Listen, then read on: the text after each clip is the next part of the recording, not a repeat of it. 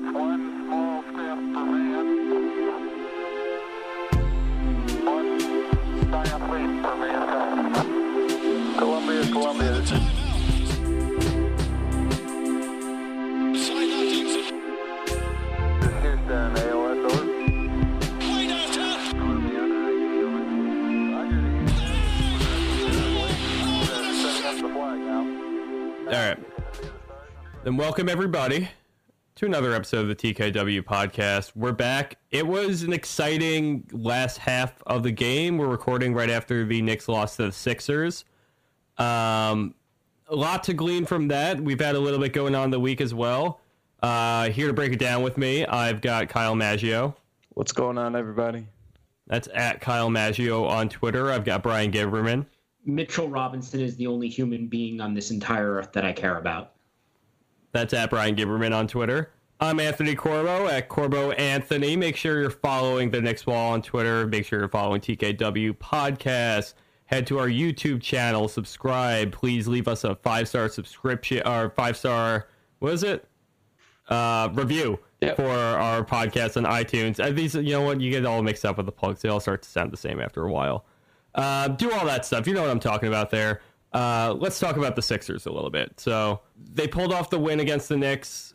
We saw, but we saw some interesting lineups in the third quarter. We saw some interesting lineups in the fourth quarter. A big run from the bench. They scored uh, 66 points. Are that was at some point in the game 66 points, like by the beginning of the fourth quarter. It was uh, it, it was a pretty eye-opening game for a lot of players. Mitchell Robinson, especially, I think that's where we could start tonight. He had a double double, uh, three blocks in there as well. He looked.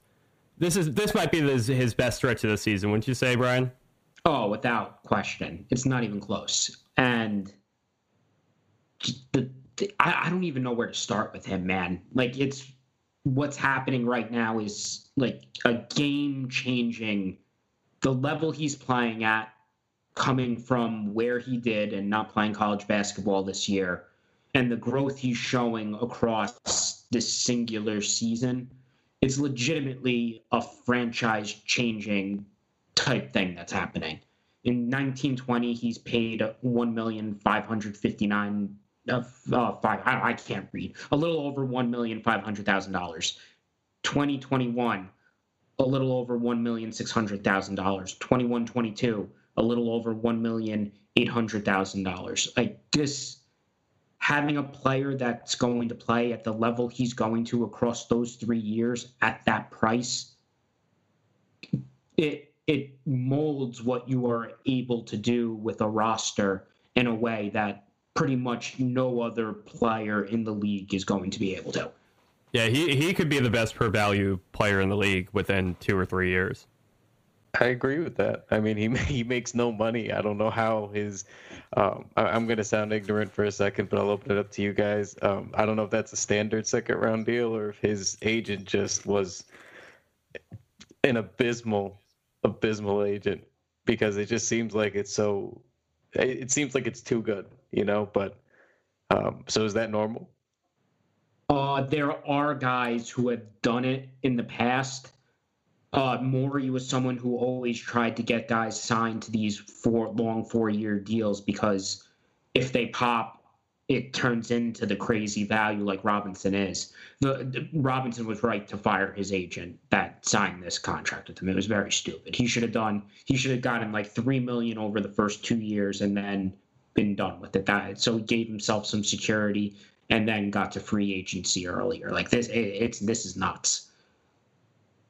Yeah, but I mean, if he's gonna play like, and this is why I remember a couple of weeks ago I, I made the comment that I thought Trier was the mo the best rookie up until that point, and you know, just from what he could bring consistently on both ends, um, and you know you can count on it.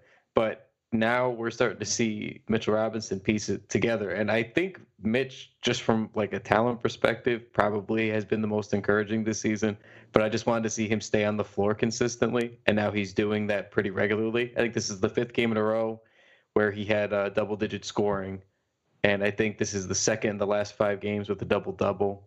Um, he's just been rebounding a little bit better.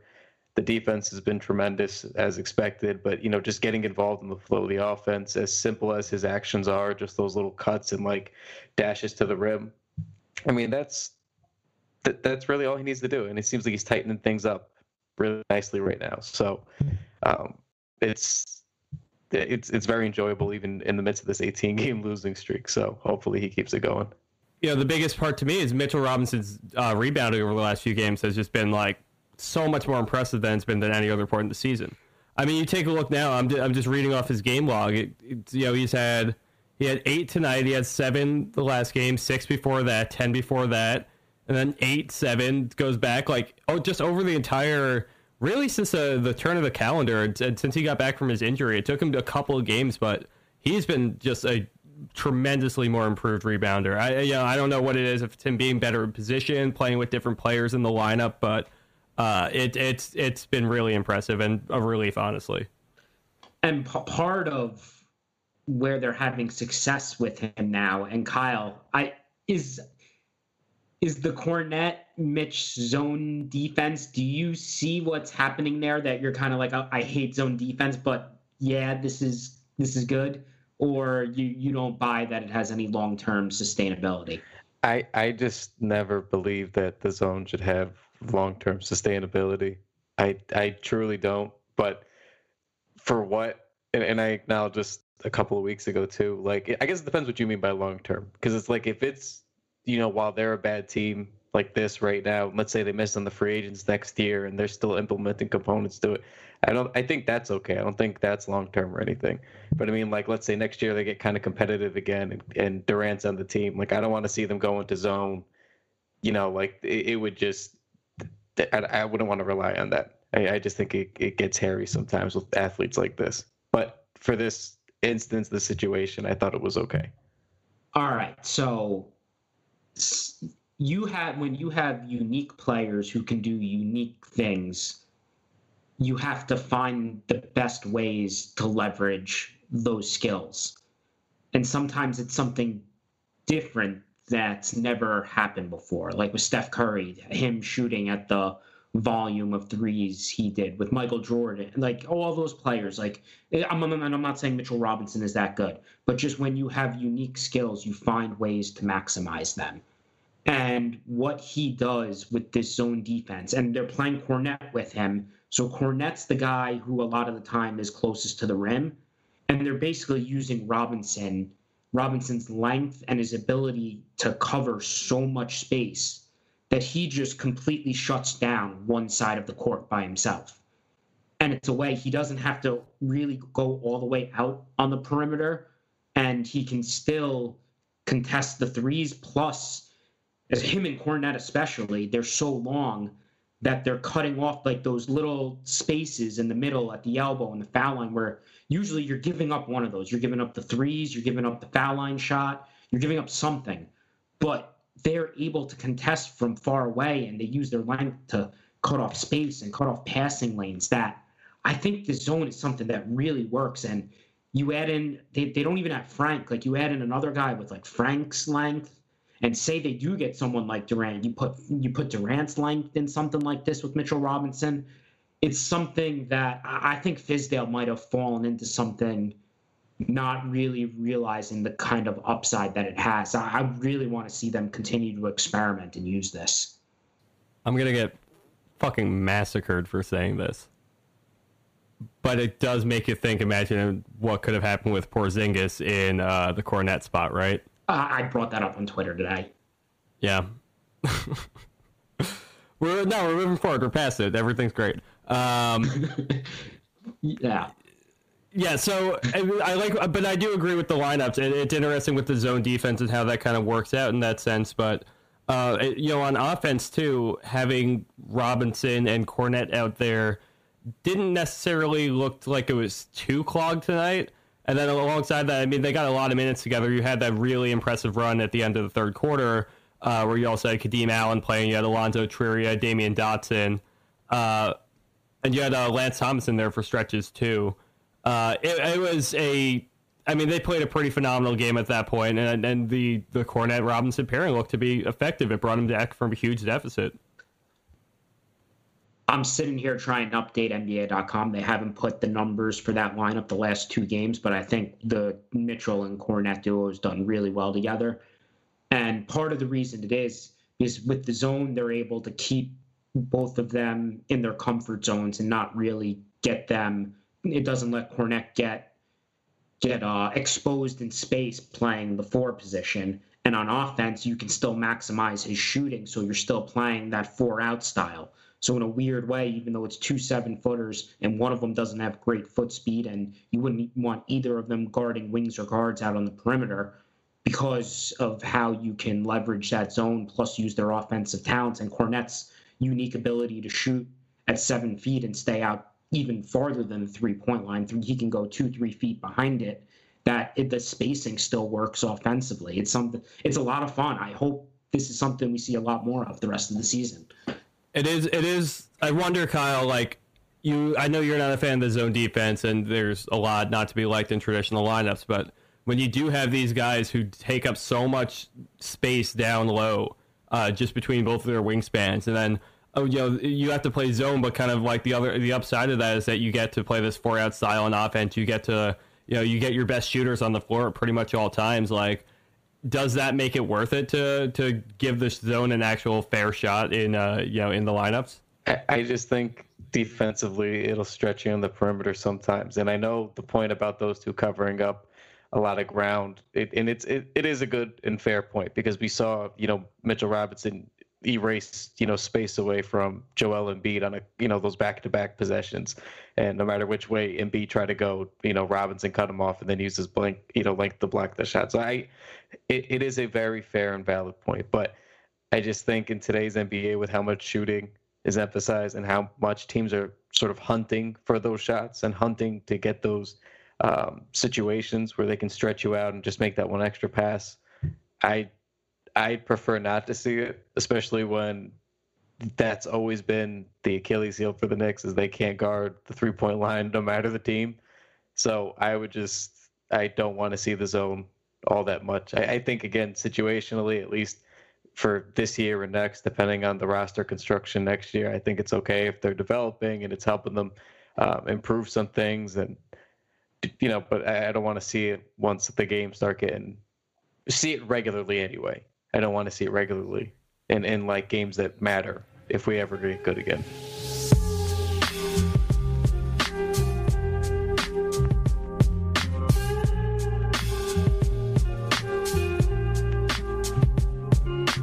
I kind of want to focus a little bit more on some of the guard play and some of the backcourt players tonight. Like the Knicks had five players, their or their their top five players in in scoring tonight.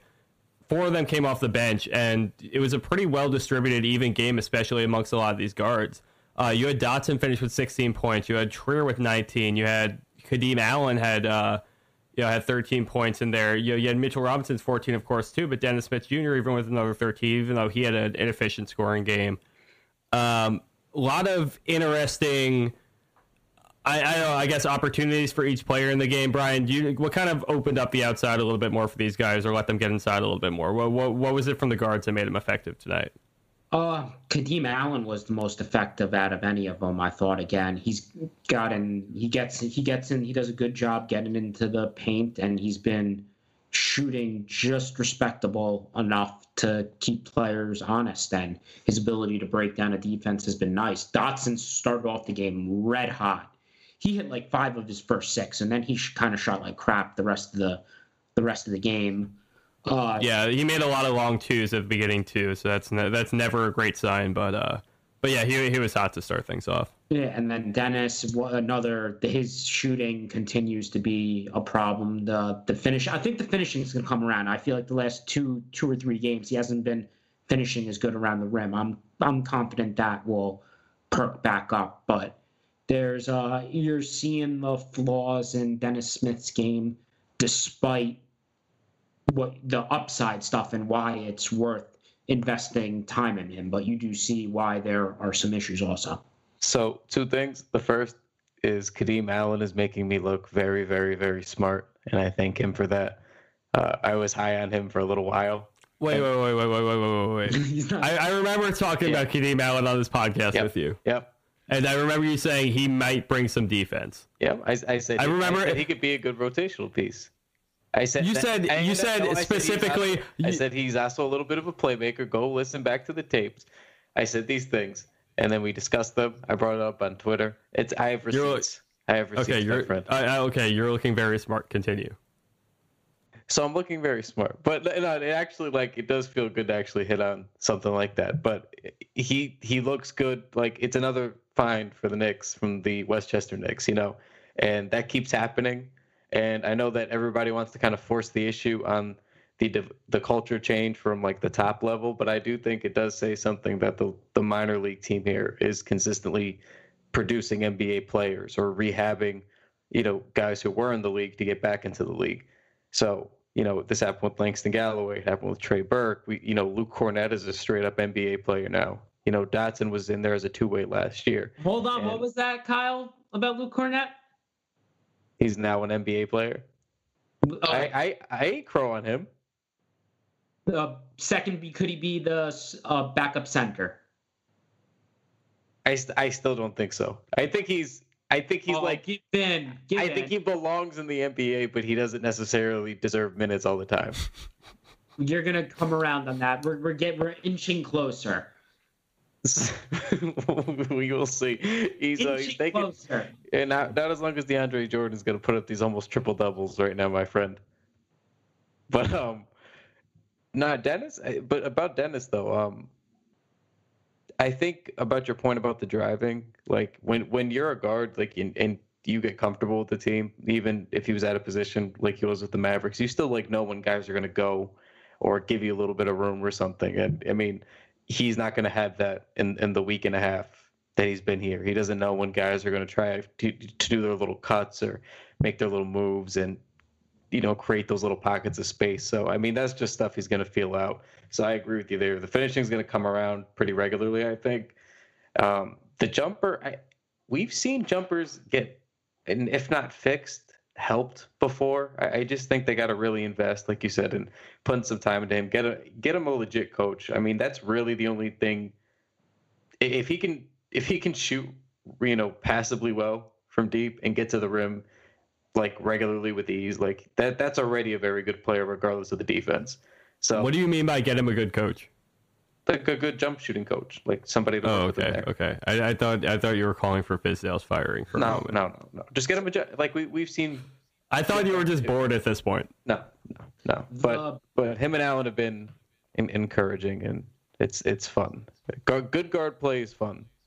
the biggest issue with the shooting aside with Dennis Smith and why the team hasn't been playing well when he's been on the court, I would I think it's more about him playing with Jordan and Knox rather than what he is specifically doing.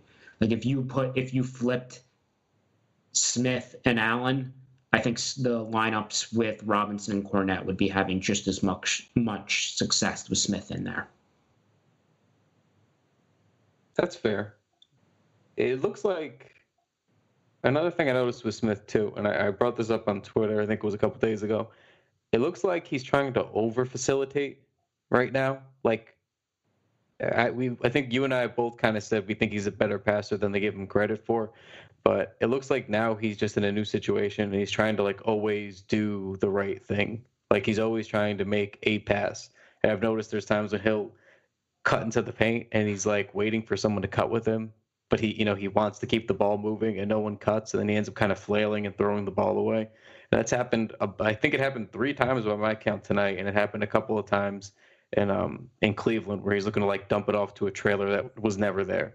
So that's another issue that i've noticed with him and i, I again i think some of that'll get cleaned up just getting familiar with these guys but i think he's just trying to look to be a little bit too facilitative early on and, and maybe sometimes it's okay to just pull the ball back out and just you know calm down for a second Is some of that though related to the shooting problems with the foul shots and the and the jumper?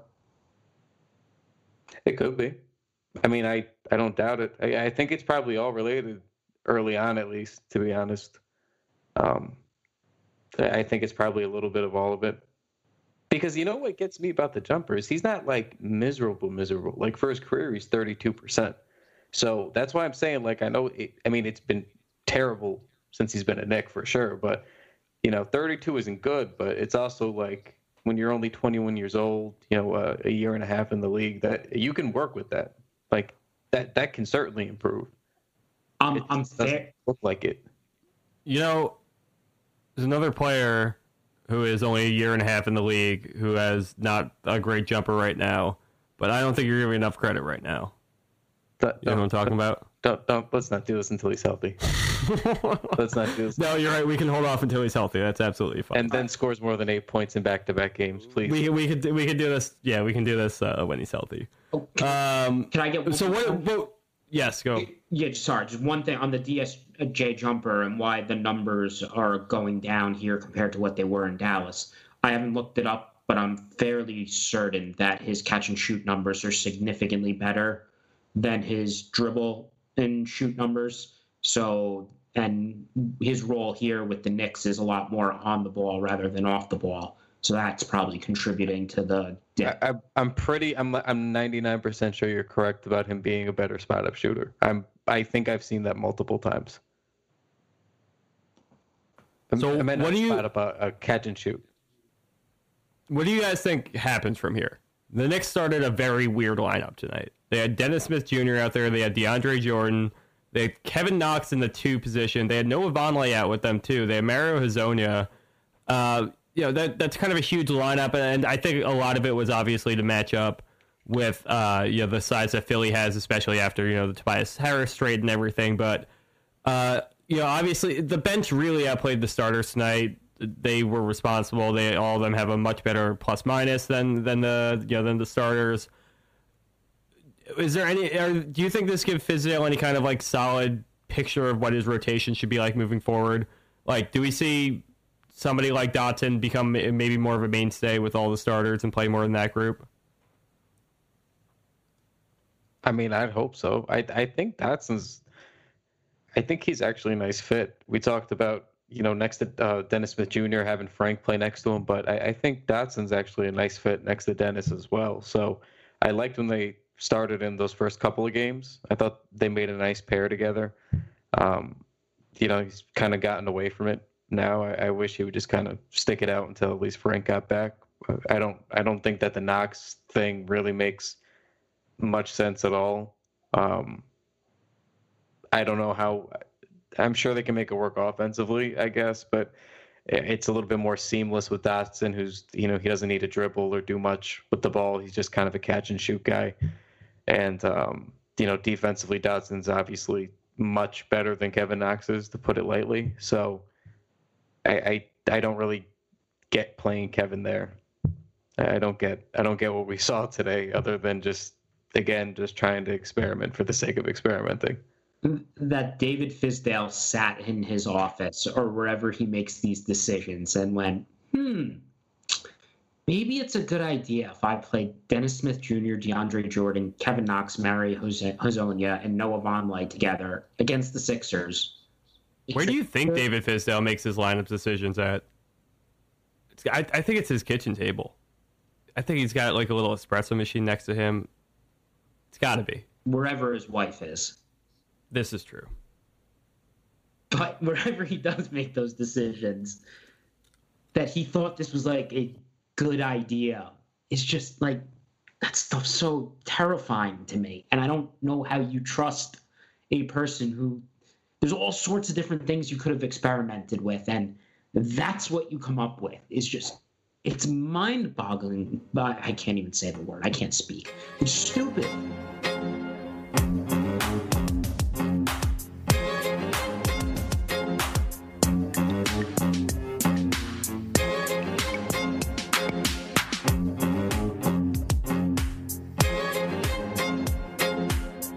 That's uh, that's a perfect way to put it. I think it, it's stupid. I think we're going to be seeing quite a bit more stupidity moving forward. We might see some glimpses of genius as well, so we'll look forward to those.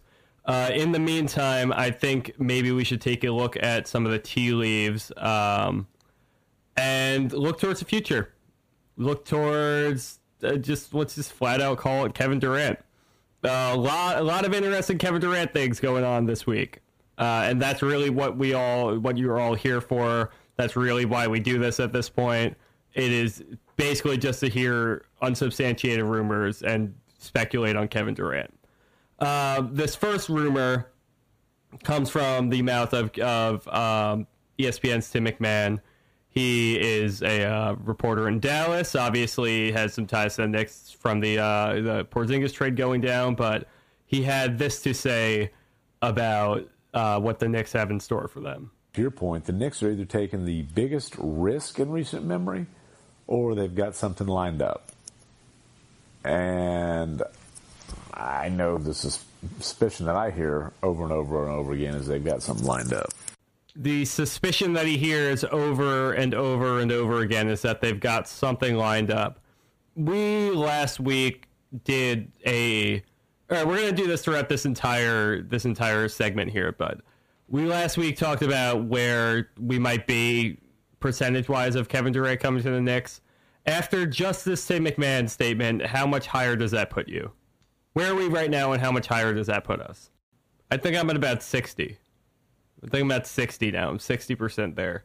I forget what I said last week, but it was extremely high, and I'm just sticking. It was God, exorbitantly high, and then I think you threw you threw something like way even. uh, You might have thrown like a 95% out there in the Slack chat. You, yeah, you you were up to 75 to 85 percent. You said last, so like, and then and then so- in Slack you jumped to 95 percent so now it gets even the- wilder. After the Yeah, okay, go ahead. whatever ventures uh, said that they were going to move to New York City. Well, that's yes, that's so. This is where we go into now, where KD has apparently moved. What what what is this company? It's it's his Is it a YouTube it's- company? Like what's it do? it's his ventures company. It's his agency basically. I think it does like a bunch of like uh, Silicon Valley stuff. I, I could be wrong about that, but I'm, I'm Oh wow! stuff like that. You know what's really close to Silicon Valley? New York.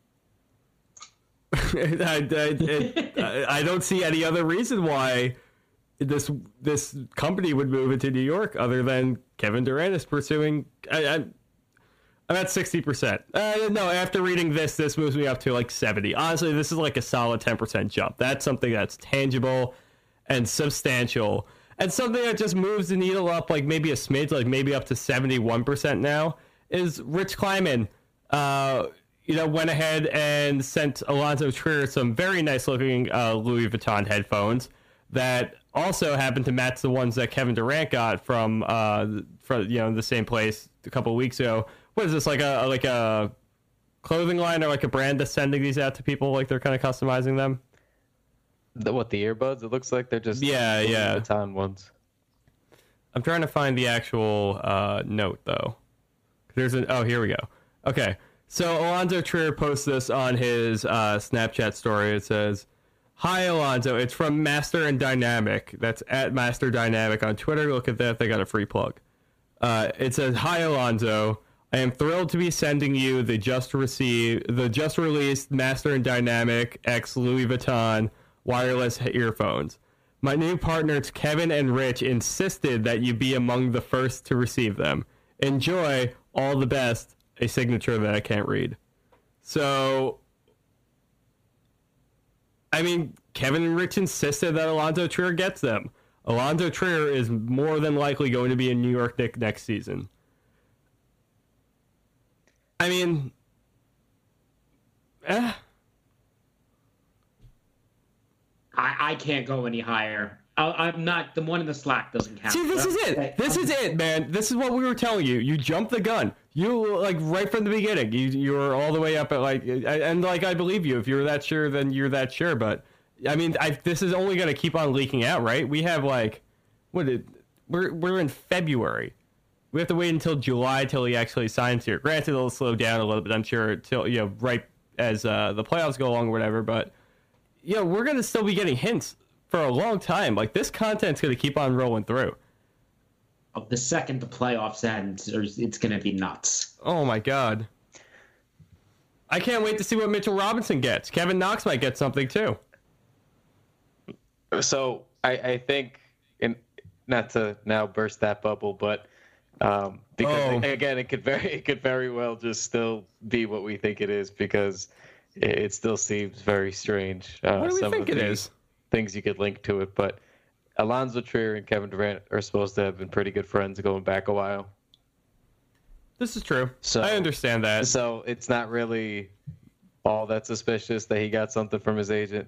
However, what I do find suspicious is that he's the only other person to post those. I guess unless I'm missing something, who's posted those same earbuds, and they both But, posted like- the same ones, the same colors.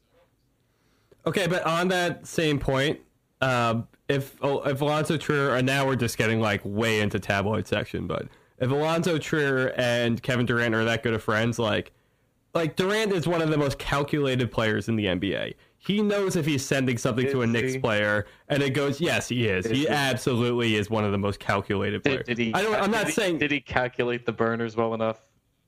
no, I, no, I'm not saying he's without fault. I'm not saying he, he's he's perfect, but he's also ve- he is very calculated. He like I'm not saying everything he does is done well or right. I'm saying he plans out his moves very carefully. Uh, but you know, he but I think he is smart enough to know to tell his friend, "Hey, don't put this on, you know, Snapchat or or Instagram, whatever."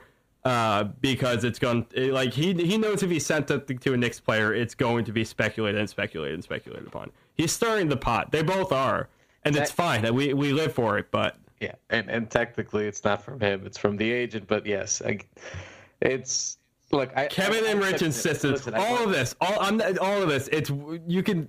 This is all planned, man. This is all, and I'm not. This ain't even a conspiracy at this point. I want to believe. I, I want to. I wish. I wish I could be like like Bryan, who just who just dove all in, and and occasionally I catch myself, and at the same time I'm just like, you know, we just really like, and, and I'm being serious. I, uh, I I'm gonna get slammed anyway, and I don't mean this to be like derogatory to the franchise or being about it or anything like that. And, and you guys know I believe in most of these kids and these, you know, the younger players in general if Kevin Durant comes to the Knicks, he's not coming here because of the young guys. Nobody's coming here to play with Kevin Knox and Mitchell Robinson and Allonzo Trier Stop as much this. as we. watch your mouth. Okay. Okay, it's just it's not, and no one's coming to play with Frank Ntilikina and Damyean Dotson. It's just not a thing. It's just it simply isn't. No matter how much. No, it, it, it's not. So I I, if- I understand that. if he comes, if he comes, it's out of the good. It's out of honestly the goodness of his heart. Going, your franchise is miserable and needs saving. I will be the one to do it. Me and my other superstar friend who's going to come here together with me. Like that's the only. And that's fine, that's which this exact- happens. That's exactly that. I mean, that's exactly what it is. It, the fact that he also has can have capable players around him who haven't, you know, reached a level where they're going to man, demand their own spotlight. Like, yeah, it's kind of a blank canvas for him for sure. But I think that's part of what the appeal is. I don't think it's necessarily all that. You know, he's looking to have a ton of players around him. He just wants to have, you know, capable players who are able to compete for a little bit longer because he wants to be able to compete for a little bit longer. I think. I- I don't care. It's about- it's not yeah it's not them. He's not. You're right. He's not coming for them. I just I want to get. but it, it would be a, it'd be icing on t- on the cake if they're pretty fucking good. That might just convince him a little bit. The more. only reason I'm saying this is because it, it's twofold. One, because because my my point immediately following it is well then how often have the Knicks signed a single like a plus like an, an A list a real A list free agent with with no real downside, you know, let alone two in one summer, and it just simply hasn't happened. So I don't I don't want to harp too much on the past, but at the same time, it's like when there's no on-court appeal, and that's never happened for you know really off the court reasons either in the last 20 or so years, especially. Then well, I don't want to go nuts talking myself into it because we've heard No, I, I agree. things again, you know. But obviously, it would be you know tremendous. Obviously, I would I would root very very hard and delete 10 or 9,000 suites of mine. but uh, But but like I, I I don't know. I'm just saying like a lot of Lakers fans last year did this with the LeBron thing. They were just like, LeBron wants to come because he wants to play with Ingram and Ball, and he knows he can elevate. But that's not- And that's not what I- I'm saying, I- though. And and just I just want to nip this in the bud now. Like even if he does come, like that just that's not why. Let's just all agree to ourselves right now. That's just like that they stink. It's he's coming because it, it's it's for his. well personal- okay now we're now we're getting a little out of hand. They don't stink. I'm just saying it's it's you're right where it, it's not coming because he sees this roster as being one one piece away or one step away or anything like that. That's not at all what the mindset is. It, it's It's part LeBron with a little bit more desire to compete. I think a little bit. Um, look, I, I'm I don't do this. I, I I never do this for potential free agents. I'm letting myself buy into this one. I don't know. Like I'm, I'm definitely not this far convinced that Kyrie Irving's going to side with the Knicks. That seems like that. I'm still only like maybe like 35 percent, 40 percent sure. But like I don't know. I I I just can can't help but believe that Kevin Durant's going to sign with the Knicks this summer. You can include all those young players together, but don't you dare put Mitchell Robinson in that group. He is separate. He is his own. okay. I love I love Mitch. I think he's the best guy out of the bunch for now. But I just, yeah, I just can't.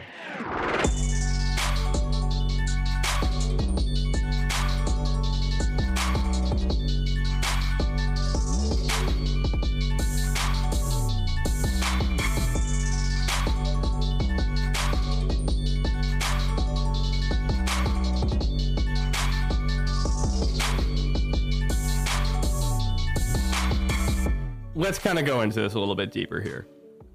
There's we just played the Sixers tonight, and there's obviously a kind of benchmark that the, that the Knicks would like to hit in comparison to them at some point along the line. Like the Sixers very much were a team that bottomed out. They were a team that pretty much invented tanking. There's obviously all the tanking, the hinky stuff, and the process stuff, and all that stuff.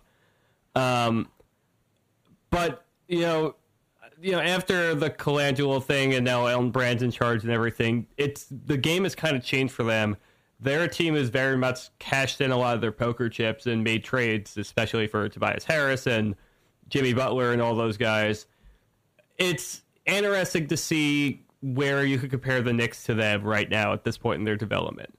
Like you know, I, Kyle, like Kyle saying, they're not necessarily a team whose roster on their own can attract a, a top tier free agent, but you know, could they do their pieces have value in themselves? Do their asset are their assets still valuable? Like what what can they do to kind of improve their team in a more Sixers-ish vein? And and should that be the model they should follow? Well, it, in terms of it should be the model they should follow in terms of this. If the Knicks are lucky enough to get those free the one or two free agents, then instead of waiting around and just being like, oh, this might go on an upward trajectory eventually, basically kind of what the Lakers did with LeBron, where they didn't push their chips in, they waited, and now the season has gone really poorly. I would rather them follow that Sixers model where they took their assets and they turned it into other big players and they took a went from a long-term focus to more of uh, we have this small window and we want to maximize it to the best of our ability and their window could be a little bit smaller than we think because you never know how Embiid's body's going to hold up.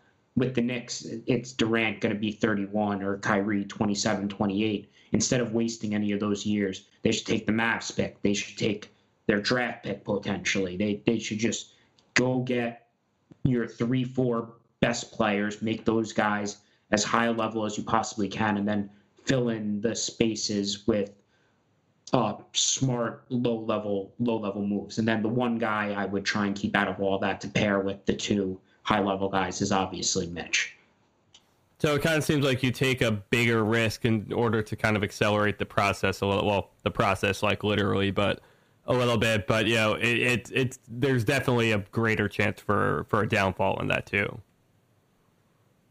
I just would I wouldn't want to fall into the place of where the Celtics kind of are now, even though they're really good. That's true. they you you kind of have that mix of youth and and vets and it's it's a hard balance to find sometimes you can get lucky and do it but like you look at golden state for the most part it's they all kind of they were all around the same age philly it's a little different because you don't typically get those young guys that are so good so soon that can in a way of contributing to winning basketball but that that balance of making the young guys happy plus the vets happy is is difficult. So I would rather just accept that it's a little bit of a shorter window and you're not trying to win in over like a six to eight year stretch, and it's more trying to win over like a, hopefully a three to a three to five year stretch, and you're you're okay with and accepting of that.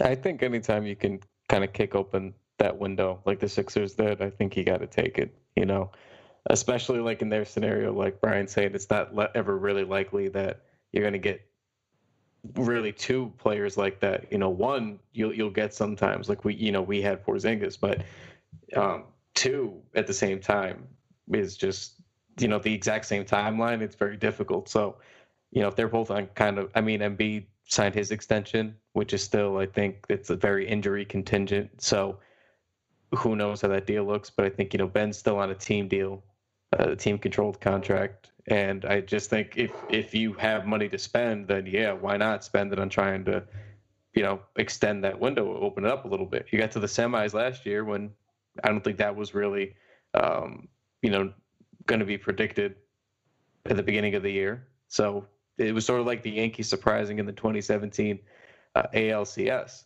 You know, all of a sudden you had this surprise window. Yeah, go for it. Go get a Giancarlo Stanton. Figure it out. Try to push it open while you still can.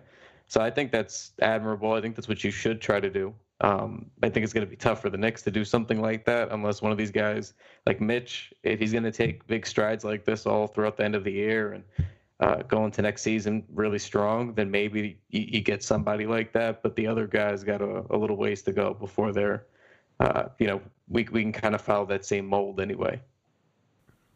I uh, I kind of wonder if Philly has any more moves left in them.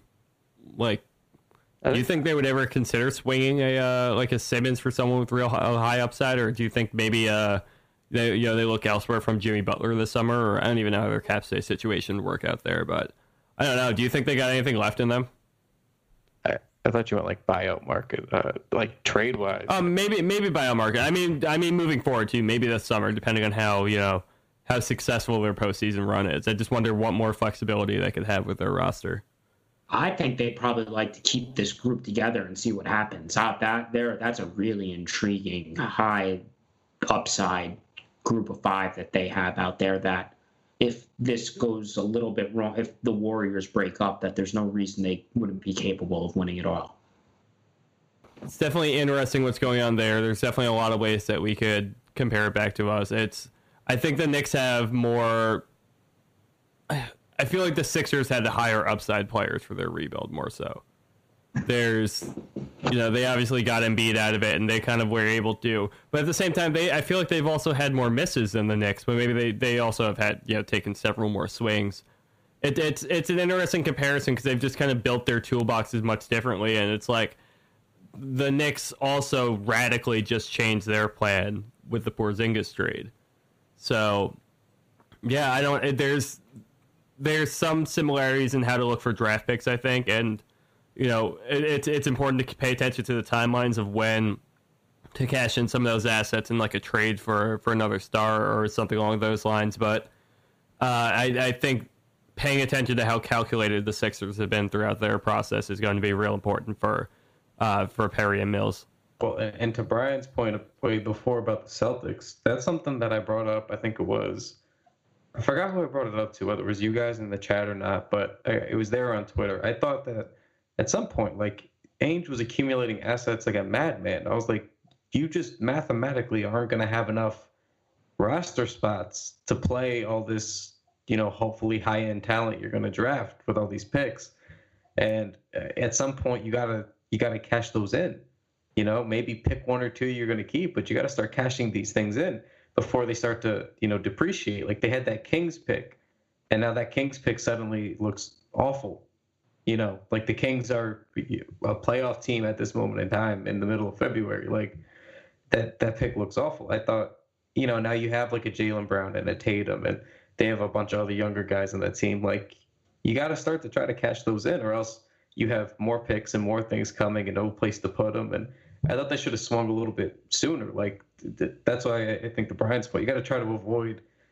You know, they they might realistically end up with just you know, no Kyrie and then all, all these assets still nothing next year, and like a broken they, they sh- Hayward. They, they should have moved in on any of the big three wings that have gotten traded over the last two years. I thought Jimmy Butler or Paul George. One of those after they got such the good deal on Kyrie, where they only had to give up the Nets pick and nothing, and Crowder was something too, but that they didn't then take the other pieces and turn them into one of those other guys to pair with Kyrie was a big mistake. I'm still surprised that they couldn't beat the um, the pace uh, the the Thunder offer. Because at the time, and as big a Oladipo guy as I, I am, at the time the Oladipo stock wasn't all that good when the trade was made. So it was Oladipo who was like a very middling but okay, I guess, young talent player, and then Sabonis who was just uh, you know a rookie at the time, I believe. And it was like an okay trade, but no one was blown away. I think more people thought that the uh, the Thunder won that in a landslide, and they still maybe did with how he's playing now. But I, I'm just surprised like the Celtics couldn't hop in and just offer something better. It seems like they could have offered several packages that would have been better and not really detrimental to them. But I don't know. Well, now I mean the they basically decided, hey, we're going to sit on Anthony Davis, and that could work out very well for them, or it could blow up in their face. And then it's what you said. It's either Kyrie with this team or this team without Kyrie.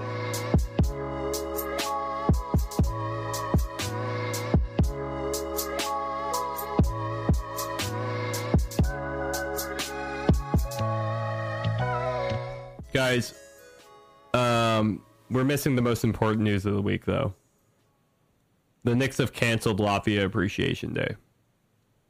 Did we even get to? Oh, well, first of all, that's that's like masterclass level petty. Oh, it's incredible. That's like It's that's like extraordinary. level petty because you know how you know extra you have to have to be till to, to wait till now to cancel this. Like I mean, I'm sure they canceled it at the time of the trade and everything, but um, just just to like see it officially. And, and you know all the things that they must have had to cancel entertainers and uh, I don't know if they had food or things like that but it's a whole lot of things that They, that they you just had canceled all all of Latvia from New York. The entire Latvian population, just in a moment, vanished. Yeah, many people? You know, many Latvians probably bought tickets just for this game, Oh my God, all of them. and then there was It's- there was yeah. No. They could have just left it. It could have been a really like mundane thing, and they're just like, no, we're just not doing it at all. Yep. Yep. I mean, I imagine they made it that late in the season too, so Kristaps could potentially play in it. Um, yeah, it is uh, fascinating that it, that it's maybe one of the top. That's a that's a Hall of Fame jab right there. That is that's that's a calculated, weighted move. After Kristaps was talking some shit about the Knicks, they they just waited and then let it let it get out. His day is canceled. They took a holiday away from him. What Unbelievable. what am I supposed to do with the Latvian flag that I own? Hmm. Um, I don't know. You could uh, give it a Viking funeral or something. I'm being serious We're- too. I really do own a Latvian flag. Were you gonna like wave it around during the uh, championship parade?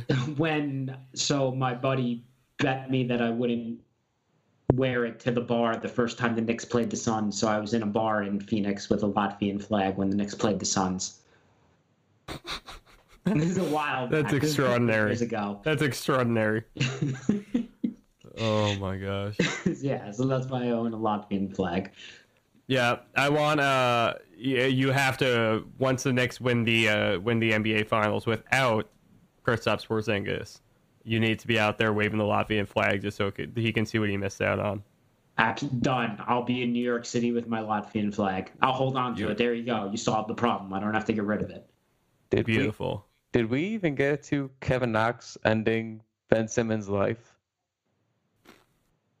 No, we somehow missed that. His one, but like, it's exactly what I said. Not to get too far back into this, but it's exactly what I said in the chat. He has one highlight play, and then he just disappears. That, that is Kevin Knox's rookie Now, season. now, while you are so so very accurate, sniper accurate, I'm gonna blatantly ignore that. Off No, that's fair. That's absolutely fair. Emphatic this one was, because this one seemed to be like one of those extending ones. Like you know when when when the guy makes his initial jump and then stretches out, and then he realizes it could be a special dunk, and he just seemingly stretches out like six more inches. His arms just kind of get a little bit higher and then he just throws it down a little bit harder. That's what it looked like. And the best it, it, like there was it was it was art, fellas. It was art. Because not only did Ben Simmons go for the contest and, and then get yammed down, uh, Kevin Knox also did the swing through a little bit on the dunk, and then uh, Ben Simmons fell over and just slid on his back to the backstop. And then as that's happening, do you know who's coming out of the corner of the screen, full sprint to sort of laugh at the fallen Ben Simmons? It's Dennis Smith Jr., who for we don't know reason absolutely loathes Ben Simmons, and they just went at it. So, I love it. That's my favorite rivalry. So it's watch- one sided as shit, but Dennis Smith Jr. after after the yamage is done and the hammer has been dropped and he is slid into the floor, Dennis Smith Jr. just sprints full speed over to Ben Simmons and sort of does a flex and laughs and walks away. So it was just uh, DeAndre Jordan made a repeat of the face that he made four years ago on the Brandon Knight dunk. Um, everything that happened in a five second radius of that dunk was beautiful and perfect. Is there a player on an opposing team that Dennis Smith does like? I'm hoping not. We, you know what? They, I think you were the one in Slack chat who said uh, don't don't do the Westbrook comparison. Uh, maybe not on court, but like like ability wise per se. But if we we're gonna have somebody who's just gonna scowl at everybody, and and it be Dennis Smith Jr., I would take that very much. Every, every team needs like a scowl guy, and if he could be our guy, and he's also the guy who we're hoping to produce the most offense, I will take it. I will pretend he's our Westbrook. He's going to be a Dollar General Westbrook, and I will take it. Is what he got? I feel like he's. still- I think he still has to disown some players on the Dallas Mavericks, though. Like I feel like he's still friends with like Devin Harris or somebody. I just kind of feel like it's hard not to be friends with Devin Harris if you're around him for that many years. I'm pretty sure Devin Harris does the like. Is he still playing? He is still playing. He's back. Who does the Nets telecast now? Which one of their players? The Richard Nets? Jefferson. It's Richard Jefferson. Yeah, it's Jefferson Wrong- doing that now. net. Okay. Who who's doing Cleveland's broadcast, by the way? it's Austin. you know who that is? I think. They're in- insufferable. you don't like Austin Carr? It was so bad. You know, no, I can't do Utah. I cannot do. That's the one. I, I can't. I can't. I'm trying. I, I gotta figure out who they who the broadcast partner is with that. I have. I, I'm. I was gonna say something. I'm just gonna keep my mouth shut. Oh, is it is it well is it that? Okay, you don't have to. No, I'm just gonna leave it be. I'm not gonna do it. You Okay. Yes, You, I'm sure, you sure. seem like you really want to say it. Because sounds like yeah, it sounds like you want to say it. I do, but I'm not going to. Because it's not. It because it, it sounds like it's It's, burning. it's not it's not good radio unless you say it. It is. It's it's great. I know what I'm talking about. You know what I'm talking about. If anyone actually listens, they know what I'm talking about, and I'm not gonna say. it. Can you give Can you give me a hint of which part? I don't think we know what you're talking about. Oh yes, you do. We're talking about broadcast teams that we don't like. Oh, I know what you're talking Oh. about. You son of a bitch. First of all, the Clyde thing was wrong. It was always wrong. But you really, you really crossed the line when he just had to do the Breen thing too. You could have just left Breen alone. Did alone. you hear what he? He had an all-time What are line you talking though. about? I did not say anything out loud. I I don't know what you're speaking of. He had an all-time line tonight though, uh, where Breen made a tried to make a Bond joke, and he goes, "I'm trying humor here, Clyde. I'm trying my best." If that doesn't sum up where we are at this point, not even just in the season, but in just like the like ether as Knicks fans, I don't know what else does. What about the part in the game where Clyde asked if Luke Kornet and Mitchell Robinson had played together yet this season? played. That I kind of I kind of felt you there. before. I'm looking it up right now. In the last game, they played a team high 28 minutes together. Uh, listen, it's it's been a long season. I can only imagine it's been longer. It's it must have felt like an eternity for Clyde at this point. Okay. Can you imagine trying? so- hold on, I'm being unfair. It was 12 minutes. They played 12 minutes two games ago. Tonight they played 28 minutes together. So in 40 minutes, the last two games, I've been sitting here updating NBA.com this entire podcast, and it finally updated. Hmm. 111.6 offensive rating, 89.7 defensive rating in 40 minutes together. Those two so far this season. Jesus Or Christ! not this season, but the last two games. That's what they've done. All right, well, let's see if they can keep that shit up. We found Um, the greatest big man combination in the history of the NBA. oh yeah. All right. Uh, anything else you guys want to get into tonight? Cool. Well, uh, for all of us here, I'm I'm gonna do like the Ron Burgundy ending, you know, like in in Anchorman. Be the uh, from all of us here at the TKW podcast. I'm Anthony Corbo. Uh, good night. Whatever. What is it? San Diego, It's stay New York. Stay classy. It's one fucking line, No, Anthony. Better keep that. It's my favorite movie too, and I just Well, lost it there. evidently not, you liar. If you couldn't nail his his, his catchphrase. Don't you Steak- dare delete steak- that. I better hear No, no, that- that I listen to the podcast. Are you fucking no? Not a chance. I I edit this podcast. I will delete it right out. Don't you worry. No, you monster. All my all my transgressions get left in this podcast. Yeah, that's the it. glory. That's the glory of being the one who edits these things. I'm not staying up until like two o'clock in the morning editing this thing without having its perks. All right, We're well- gonna shame you anyway. stay classy, guys. Don't forget, I have this call recorded, my friend. Oh yeah, that's true. All right, um, I should probably do some. I, I've been bad with plug-in tonight. It's not been my night. It's not my best night. Uh, not my best work. Uh, make sure you follow the TKW podcast on Twitter. Follow the Knicks Wall on Twitter. You can follow Kyle Maggio and Bryan Gibberman. Kyle might have some uh, blackmail against me at some point soon, so keep an eye out for that. Um, yeah, you know, do all that. Subscribe, five star review, please. I don't know if this I necessarily give a five star effort on this episode, but five star review anyway. And uh, we'll talk to you all later.